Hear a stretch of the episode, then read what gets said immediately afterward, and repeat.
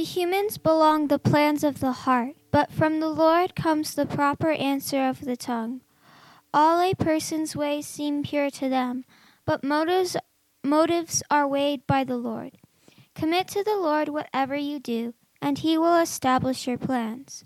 The Lord works out everything to its proper end, even the wicked for a day of disaster. The Lord deserts all the proud of the all the proud of heart. Be sure of this, they will not go unpunished. Through the love and faithfulness, sin is atoned for. Through the fear of the Lord, evil is avoided. When the Lord takes pleasure in anyone's way, he causes their enemies to make peace with them. Better a little with righteousness than much gain with justice. In their hearts, humans plan their course but the Lord establishes their steps. The word of the Lord. God, thank you for that reading, Michaela. The kids are invited to Kids Church with Kelly today.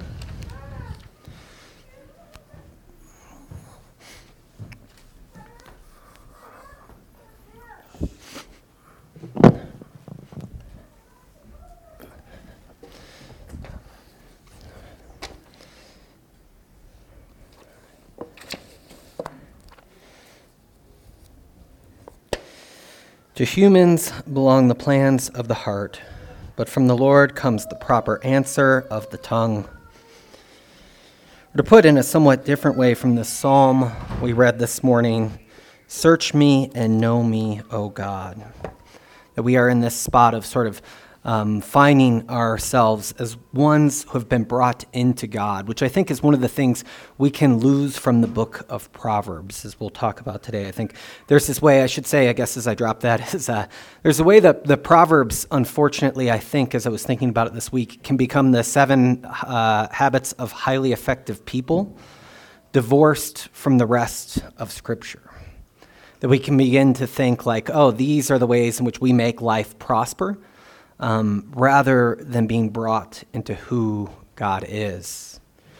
And I should say that, that today's sermon, uh, this is our 13th sermon in the book of Proverbs, which when I say that, it sounds like a lot. Um, but also, uh, I've, I've been trying to say that this is a bit of a bonus track if you remember CDs from the 90s.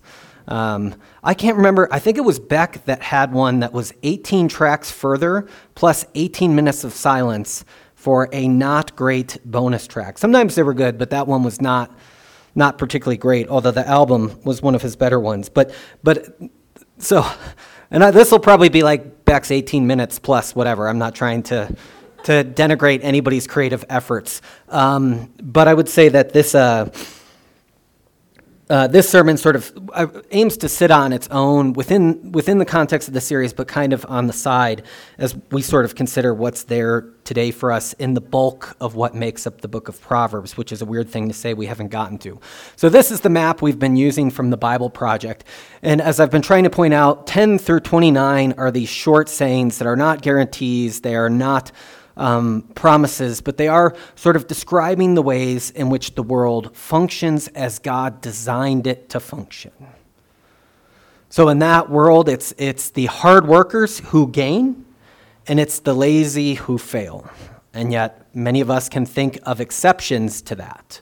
Or it's the generous who receive back, um, and those who lived close fistedly are unable to sort of enjoy life. Again, we can think of exceptions to that.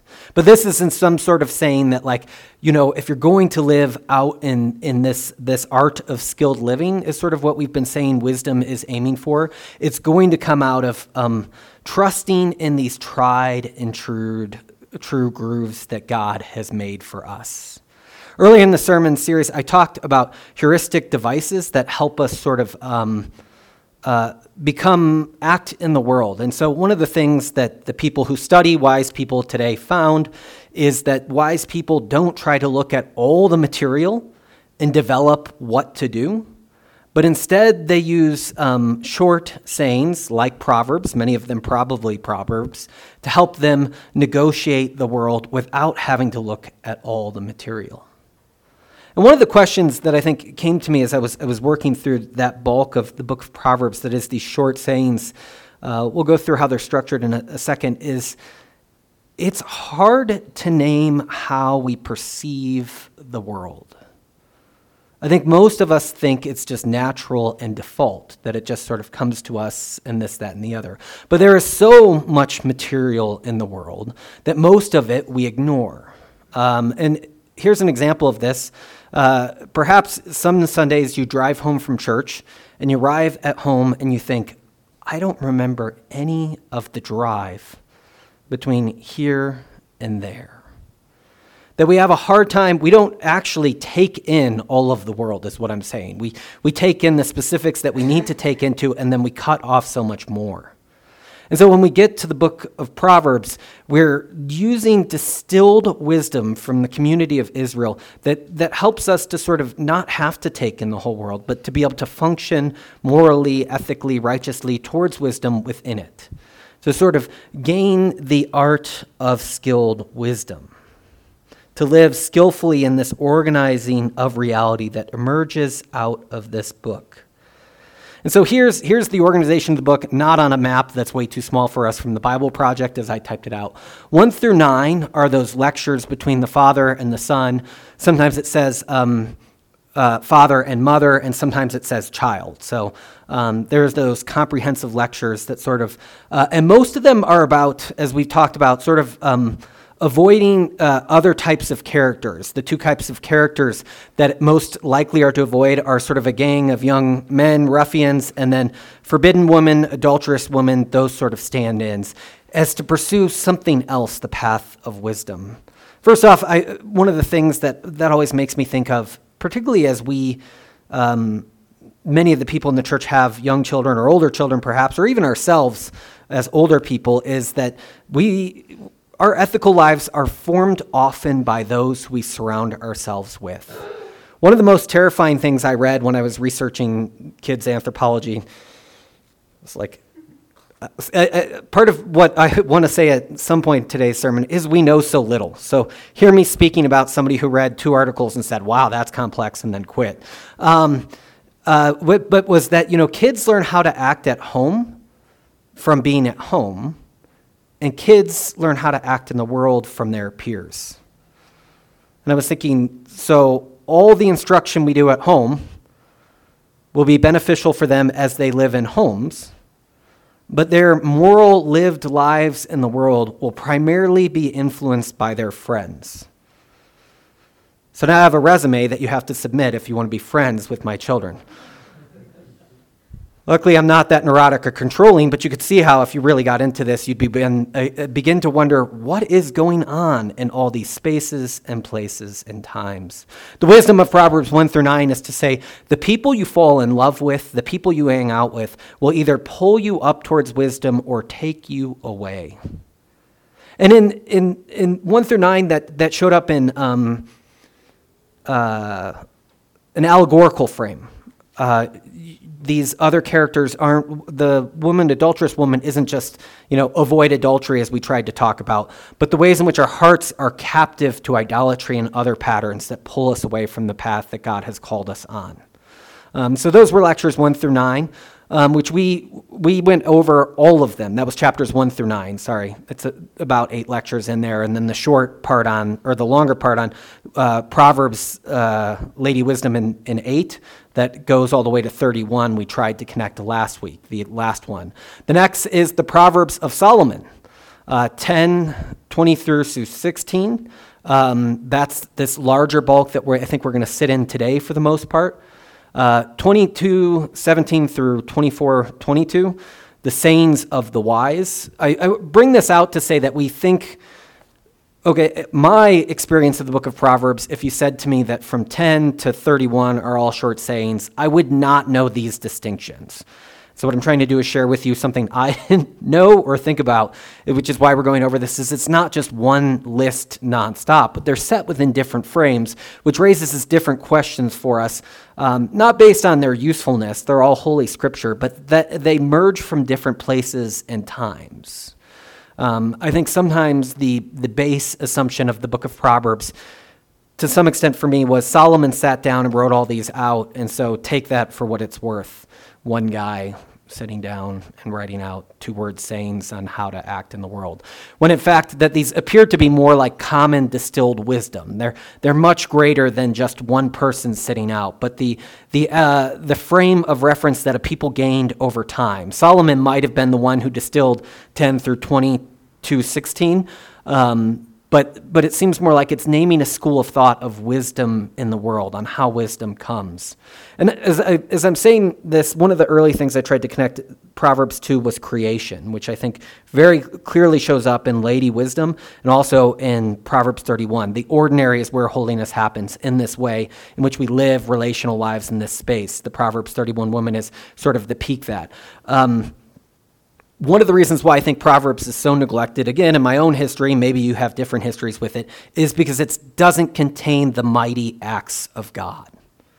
Um, it's not about Moses and his rescue of, of the people with God from Egypt. It's not about um, spiraling human interest stories I think we get with David and Ruth and Judges, and there was no king in the land, and disorder ruled, uh, conquest and Joshua. It doesn't fit those sort of patterns. And then, of course, it doesn't contain any of the New Testament goodness that, that God rose Jesus from the dead, and that's what frees us from the sin's uh, power of sin and death. Like, it doesn't contain any of that, and so it fits a weird segment in the Bible. But what I tried to say is it's, it fits not salvation history, which is one of the three strands, um, and not entirely the eschatological history, this last times that God is going to redeem all things history, but it flows from creative history. And in an argument that I didn't make but but alluded to was that I think Proverbs might be better for us to go to to talk about what it means to live ethically in creation more than Genesis 1 through 3 um, to see in which what God has really designed in creation is perhaps more ordered in Proverbs, um, in the wisdom literature, than it is in just these creation stories, which tends to fit more redemptive history. It's about how we got in this mess so that the rest of Genesis can be about how God is rescuing us from this mess, if that makes sense. Um, so, anyways, then the, the sayings of the wise, then other proverbs of Solomon that the office of King Hezekiah of Judah copied um, the first instance of plagiarism, if you read that very literally. Um, the words of King Agur, and then the words of King Lemuel. And these are sort of the ways in which the book of Proverbs, these short stains, are actually structured. Um, this is the way in which I've been, we just talked about, in which they sort of uh, work in our ordinariness. I'm pronouncing this word in my head over and over again before I say it out loud. Nobody's going to help me either. Quotidian. Uh, I got it right every Sunday except for today. I was stuttering over. Quotidian, the ordinary, basic ways in which we live our lives in human relation, which is to say that holiness in the book of Proverbs and in much of the Bible isn't played out in other realms or other spaces, but in your ordinary day to day life. We often hope for our quiet times or our times at church or for something like this to be times of heightened holiness. But, but Proverbs says, in ordering your relationships with your neighbor, in ordering your relationships with your partner, your classroom, your coworkers, um, the people you live next to, your little bit of land God has entrusted you with, you are actually functioning towards human flourishing and shalom. And this is where Proverbs sort of functions for us, to live in that way. In the quotidian, nature of our lives. The Proverbs show up in, in parallelism often. Um, there's a, one line and then another line that parallels the first line. Um, I meant to have a slide for this, but I didn't. There's parallelism also that's opposite parallelism. So, uh, where one thing is good and then the other thing is bad. Sometimes the bad thing is first and then the good thing follows. So it's not two descriptions of the same thing, it's opposite description of the first thing. There are ones which are better than Proverbs, um, such as better than this. Um, that's another structure that these proverbs often take. And then there are imagery sort of based ones. We talked about last week about acrostic based ones that go by the letters of the Hebrew alphabet, too. There are several different ways in which these short proverbs function. But I wanted to share today, again, for the last time, this Ellen Davis quote about how we live with these proverbs. For the Proverbs are like little poems, each about the length of a haiku or a zen koan. Like these Asian fo- literary forms, the biblical proverbs are highly concentrated and sometimes riddling reflections on common elements of human experience. Read straight through, they are tedious and they run together in the mind, for there is no plot, no consistency of development of a logical argument, or a moral theme. But it is quite different thing when one encounters them as they are meant to be heard and not in the first instance read. Proverbs are meant to be pondered one at a time. Medieval monks spoke of chewing the words of Scripture like grains of spice until they lead their full savor. This is how the proverb should be learned memorize a single saying. You can do it while taking a shower, waiting at the bus stop, or chopping the vegetables for dinner.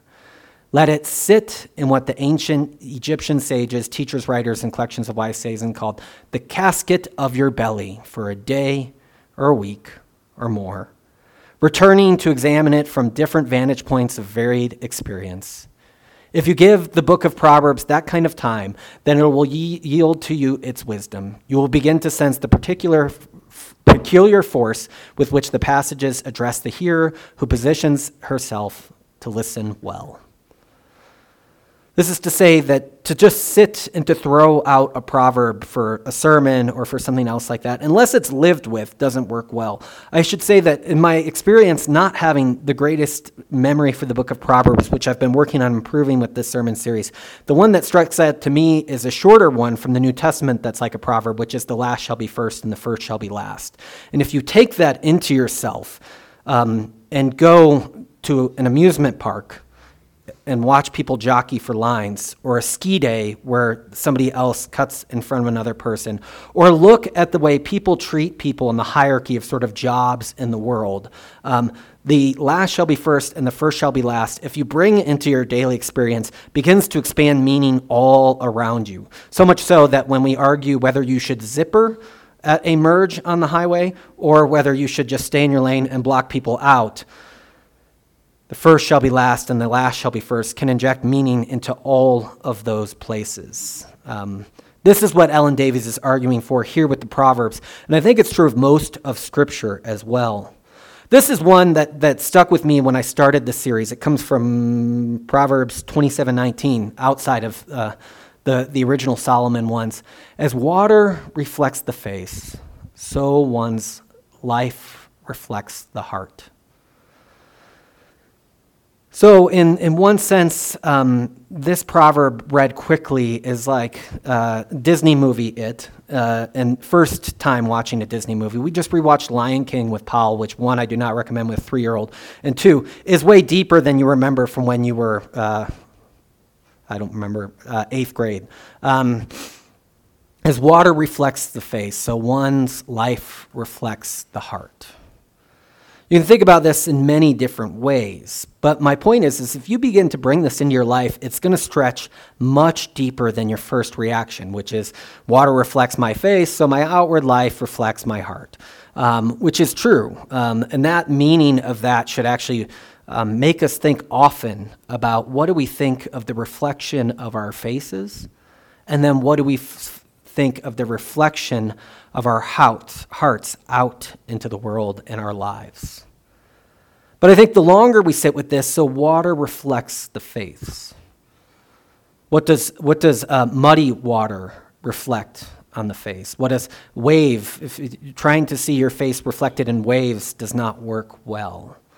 Like so, water reflects the face, requires some time to see our faces, to look at their reflections to take those things in. And not only that, I think in some ways, if we're talking about how we want our lives to reflect our hearts, if, if water is reflecting us, what would we weed out?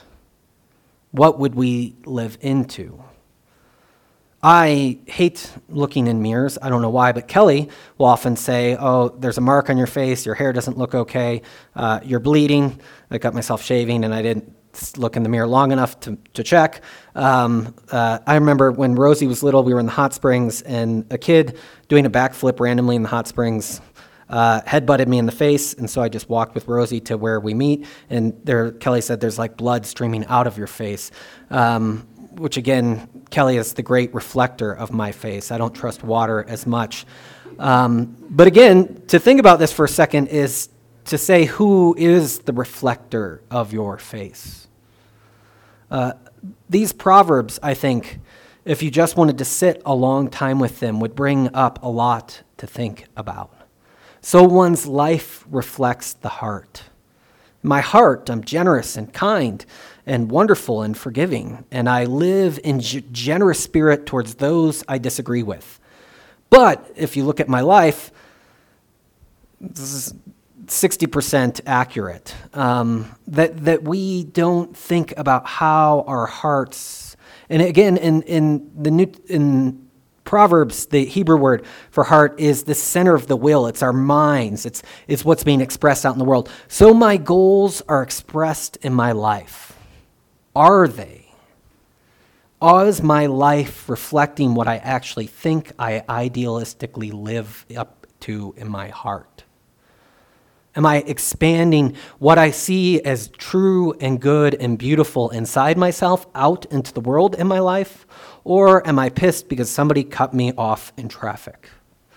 Um, we have an opportunity to magnify that which was within us with our lives from our hearts, to reflect them as water reflects our faces, or we have a chance to sort of undermine them and, and what's great about this, and I think um, this sermon has many tracks. I don't know which one I'm going to take, but I'm going to quit at some point because it's one of those Sundays. Um, the well, I'm living between Galatians and Proverbs. So we start Galatians next Sunday with um, our fall kickoff. And I challenge you, read Proverbs and read Galatians and see how your mind does. Um, not very similar at all. Um, yeah, go for it, um, but I think what's, what's interesting about this is so we use this proverb as you think about it, and I think in a lot of ways, it becomes an application to other people. They talk this way, but they don't walk the walk. Which is so great because the proverb says it, it wants us to think about our faces too. I mean, if that disposition is one, and I'm sure we all know somebody who, who this disposition shows up for everybody else in the world except for themselves. Everybody else fails to live up for their values, but they never reflect back to say, how is that being magnified, reflected out of myself? And what I want to say is, is that, that I don't think. Um, anybody at the church here today is one of those people who always is that one person. But I do think for us to, to expand what I think most of us want to be the generous disposition of ourselves in kindness and in love of other, um, in embrace, in speaking a word of peace. And if one of the goals I talk about here of being that non anxious presence, is that something that lives inside of me? And if it's something that lives inside of me, is it something that would be evident from my life? See, that I think is the real challenge with a proverb like this. Is it asks us, what is it that lives in that heart? And then how is that being reflected in the world? So, what um, Michaela read for us today is great on human deception, which I want to get to. That might be the second half of the sermon because I'll avoid the other pass I have to take. Um, although I have to do one of them to, to bring in the other scripture reading. Words is one of the big contents of the book of Proverbs. Word make reality in the book of Proverbs. Words, how we speak to one another, is one of the ways in which um, things become manifest in the world in the book of Proverbs. And so a lot of the Proverbs have to do with guarding words. Uh, let's see what the from a wise heart comes wise speech. The words of the wise are persuasive. Being a wise person in our inner disposition comes, uh, from that comes wise speech in the world. This goes back to, I think, what I was trying to say at the beginning, in some sense, uh, about my studying how kids develop for an hour and then becoming an expert on it. Is a lot of this for the modern world will be knowing our limits. We speak as wise people because we have, I think there's an old story which I'm sure is worse today, but the amount of information in a Sunday New York Times, which, like, if you've never seen one, which is possible today, you can go to Starbucks today and see one. They're like $7. Um, but this next line of the story will make it more interesting. Contains more information than the average person would have confronted in all of their lives in 1850. Um, so that makes that $6 not seem so bad now, does it? Um, it's like a dictionary of things that you would have never had access to.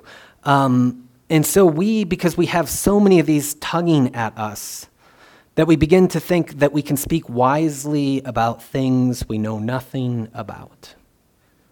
And not only that, I think one of the things that's becoming clear, clearer in our modern instance in this late modern world in our country is we can build our own bubbles of news that reiterate to us what we think is right. Now, I have um, two people who have spoken to me about um, some Christian women's newsletter that gives you both sides of the story and then helps you make up your own mind. Um, and I also think perhaps uh, it's a lot to think we're wise enough to be confronted with both sides of the story and pick the right path. On, I think this, this newsletter at least comes Monday through Friday. It's like you think you're going to be right 80% of the time. Like, uh, may, I, again, this is why I love that, that the, the psalm that Park read today, uh, that Proverbs portion that Michaela read today is we deceive ourselves too much. Um, uh, Jeremy will appreciate this. I went to Kanye West last week, uh, and one of the choruses on one of his songs is, I'll be honest, we're all liars, which is a proverb you could think about for a long time. I'll be honest, we're all liars. Um, rap music has a lot of proverbs in it. One of my favorites is "More money, more problems," um, which is like distilled wisdom to excellence. There, I mean, you, you can use that one a lot in life. Uh, I'll be honest, we're all liars. Rosie came into our room. She's been listening to it. Um, don't judge me. she learns how to act at home, at home. She learns how to act in the world from her peers. Um, she says she comes and kelly didn't know where this came from she's not listened to the music as much as i have but she said hey mom has everybody told a lie who's ever existed um, and me in my interior calvinist disposition is like oh yeah and it's much worse than that rosie um, uh, we're not even aware of all the times we are lying um, uh, to say that like connecting this to the point is that we again, you think you're going to be right most of the time when you're discerning things you know nothing about. This is where I think wise people often speak less. I know one of the instances in my life, perhaps while I'll never actually be confused as a wise person, is because I talk too much. Now, I think talking less is cheating to some extent because, you know, if you really just open your mouth when you're right, you're like, you're not risking anything. Come on. Um, and if you never talk, people just assume you're wise because it's like, oh, so and so chimed in on that discussion. We should stop for a second and think about that. This is my own insecurity showing, going back to my latent Calvinism, where we're all liars, um, is that uh, we we overestimate what we have ability to speak about. And we speak about it in unforgiving tones, um, almost in ultimatums oftenly. They're not, they're not uh, conversational points. I told the story about my, my friend who was here who just wanted to debate every single cause at the moment a couple weeks ago. But one of the things that became clear to me talking to him was that like he could never repeat what I said in a way that sounded like I actually said it. Um, he would say, I would say something, he'd be like, oh, that's great because this and this and this. And I was like, whoa, whoa, whoa. I didn't say that. You took what I said, blew it out of context, magnified it by a thousand, and made it the worst version of whatever argument I was making. I bring that up because I think we, myself, when I always say we, I normally include I, me, myself, primarily only me, have a tendency of doing that in our conversations as well. He was a friend. I was trying to phrase things back to him kindly. I'm his friend. It wasn't working that way. But I could tell you there are probably people I have conversations with where I play the opposite role. And so it's hard for us to have limits to our words. What uh, Brian read from Ephesians, which I love about not being blown about anymore, speaks so much to Proverbs too. But what the point of the reason why I brought it out was because to speak to each other in love. The Christian community is one that should speak to each other in love, speak truthfully in love. Uh, Stanley Hauerwas, I think, was the one who said that, that we're commanded to speak to each other uh, truthfully in love, which we take to mean not to speak to each other at all. Um, because we can't picture that. And one of the things I want to bring up, I think I have a proverb for this. A rebuke impresses a discerning person more than a hundred lashes a fool. The wise person in Proverbs actually contains that they might be wrong. They can receive instruction.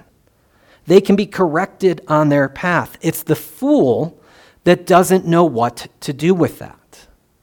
When I think of wise, competent people in the world, minus learning this, I would think of people who rarely have to be instructed to go the right way. They already know. But what Proverbs says is that people who are wise and discerning can receive the instructive word. And again, there's two parts of this one. Can you, uh, because there's a human temptation to be like, I'm one who can give instructive words when I read this. You're like, okay, so we're supposed to speak to each other in love and give instructive words. I've got a list of them I'm going to give someone after church today. Um, one, if it starts with a list, probably not a good idea. Um, but two, is are our hearts those which can receive instructive words? It's not easy for me, I can be honest about that, to receive them. And again, this is where I might be confused for being wise because I rarely try to give them. Uh, this is the opposite of the other one. I, I don't try to speak directly to what you should do. I, I want to sit and ponder with you. Uh, but, but to, to receive those things. And so I think to prayerfully consider what are the, um, who, who might you invite into your life to give instructive words to you? And who, as you think of that person, are they ones mature enough to receive instructive words as well? Um, that's worth pondering around this words thing. Uh, gossip, I don't want to spend a lot of time on, uh, but the let's see, there's through the blessing of the upright, a city is exalted, but the mouth of the wicked it is destroyed. Whoever derides their neighbor has no sense, but the one who has understanding holds their tongue. A gossip betrays a confidence, but a trustworthy person keeps a secret. Gossip uh, destroys cities. I love that way of thinking about this. Gossip is this way of destroying the world. The reason why I wanted to do this one is because I have a cute rabbinical saying to go with it, so you could never skip it. Um, uh, a rabbi, a man comes to his rabbi and confesses. This is not a joke, um, just to be clear. Uh, I just when I start anything with a rabbi joke, I, it's normally with my Jewish friends, and it is a joke. A man comes to his rabbi and says, "I need to confess that I've been a gossip." Uh, and the rabbi says to him, "Okay, go and get a chicken um, for me." And pluck all of its feathers on the way back. And so the man runs out, gets a chicken, and he plucks the feathers the whole way back, getting it completely bare. And he brings it to the rabbi, and the rabbi looks at the chicken and says, This is good. There are no feathers left on this chicken. For your penance, go back and collect the feathers. Which is to say that gossip, as we tear down each other with words, as we say, um, I've, I've used this story before, the psychologist who led my seminary, he, he said that when we were talking about other people with like what they should do, and we were all like nodding our heads and thinking very correctly, he would raise the question of, well, why don't we call them? I mean, if we've all discerned properly how they should live in the world, wouldn't it be bad for us to keep this knowledge to ourselves? Um, shouldn't we call them and, and offer this to them? And what he meant is have some modesty on one end. Um, you don't know all of the issues that go into one person's disposition and character in particular situations. And on the other, if you really think that you know the answers to what's str- struggling and striking one of your neighbors, friends, coworkers, children, who are you to withhold that? But gossip goes out as feathers being plucked from this chicken and spreads throughout the village. It goes into other places. It builds a falsified version of community. It builds a fake. And so a whole city can be destroyed because of false speech. Stability, um, uh, no, no one can be established through wickedness, but righteousness cannot be uprooted. To have stability in our lives, um, uh, Gracy Olmstead, uh, do you do you get her newsletter? That one she just wrote, I'll put it in the weekly email. She wrote a newsletter about if we live very mobile lives, but perhaps we should live as perennials as we move between cities and places. That which comes back every year at least, and leaving it more improved than the other. Stability is one that I think I struggle with a lot, but somebody defined it. I was I was reading, and upward mobility tends to make stability hard. We want to be someplace else. We want to keep moving throughout the world. Monks highly value stability on the inside and the outside to be established and be full ourselves. Um, but one of the the ways it was defined this week is that God is not elsewhere. Being stable of ourselves in our place means living that God is not elsewhere. God is not elsewhere in some new book, some new fad, some new thing that's coming out, some new um, prayer life journal, some other thing. God is not elsewhere. We do not need to chase that. I feel like God's calling me to greater and better things in a different city, in a different place. God is not elsewhere. This isn't to say that we shouldn't have in this modern world times where we need to move and uproot our lives and this, that, and the other. But to say that using God as the crux for doing so is rebelling against this stability. God is not elsewhere in the world. Proverbs 16, 1 through 9 was supposed to be the bulk of today's sermon, but I have failed at that. What is it I want to say from this? Um, to humans belong the plans of the heart but from the tongue of the Lord comes the proper answer of the, or but from the Lord comes the proper answer of the tongue. All a person's ways seem pure to them, but motives are weighed by the Lord. Commit yourself to the Lord, whatever you do, and he will establish your plan. The Lord works out everything to its proper end, even the wicked for a day of disaster. The Lord detests all the proud of heart. Be sure of this, they will not go unpunished. Through love and faithfulness, sin is atoned for. Through the fear of the Lord, evil is avoided. When the Lord takes pleasure in anyone's ways, he causes their enemies to make peace with them. Better a little righteousness than much gain with injustice. Better a little with righteousness than much gain with injustice. In their hearts, humans plan their course, but the Lord establishes their steps. This portion of Proverbs, I think, one, I said it helps us escape that, that seven habits of highly effective people, turning them in the ways just to succeed in the world, but that God is the course of them. This is the most theological portion of Proverbs. It makes up the center of the book, chapter 16. It also makes up the center of this first collection of, of Solomon's teachings. Um, and what I think it does is it shows us how we can be deceptive of ourselves in living the Proverbs life. We make plans, but the Lord comes the proper answer. Person ways seem pure to them, but their motives are weighed by the Lord. True perception eludes us, and their only source is in God. There's this way in which I think what Proverbs 16 is holding for us is that um, I hate using super modern analogies, but the, that, that God's constancy towards creation is more like electrical current in lights. Um, God's relationship to creation is always humming, keeping it going. Too often we think that there's um, God stuff and there's other stuff, there's this and that, and yet it's all sort of being hummed by God, or even that we come to God. This is the deistic portion of, of moralistic therapeutic deism, um, which I'll probably define in the Galatians series if you're new here. Um, but this idea of that, like, we come to God when we need something, but God is there all the time. God is active in this. The human heart plans their course, but the Lord establishes their steps. That God is near to us. Um, and that we will fail at efforts to try and justify ourselves. I think, is another. I'm sure for many of you, that the, the phrase that stood out through love and faithfulness, sin is atoned. Through the fear of the Lord, evil is avoided. Let's end with that one, actually. That'll be the end of today's sermon. Uh, through love and faithfulness, sin is atoned. For the fear of the Lord, evil is avoided. On the plus end, love and faithfulness in Proverbs is actually seems to be care for the needy. Um, actual sort of this. And what I want to say is that there's there's this way in which love and faithfulness atoning in the Hebrew imagination it's matching what happens in the temple and the sacrifices. And so, what it's saying is that the disposition of you enacting those faithfulness at the temple in its sacrifices is mirrored by a disposition as you live it in the world. So, we um, offer these things up to God in the temple, and then we live lives that correspond to that reality.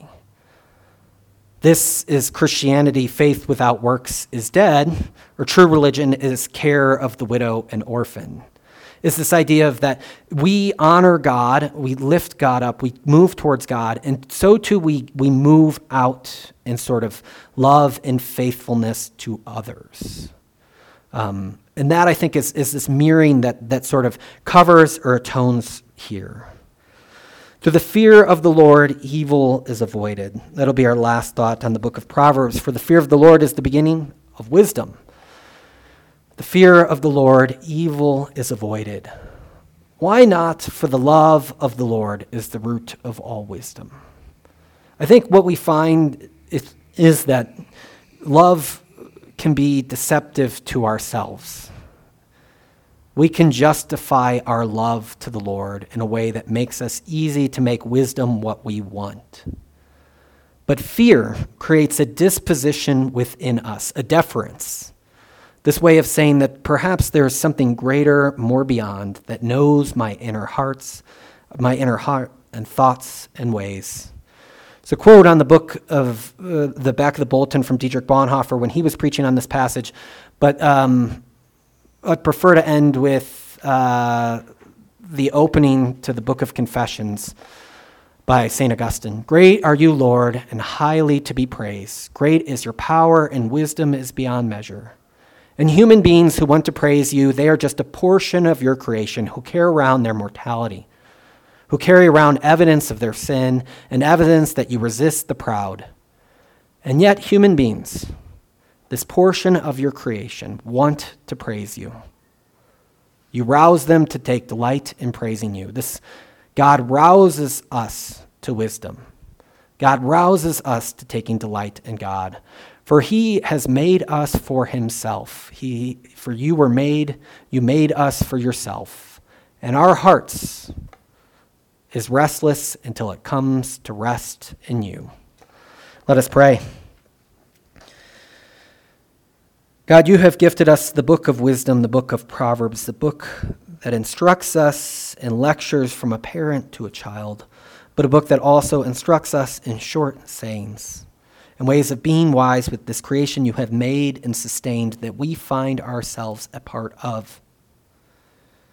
May we find ourselves drawn into praising you from this.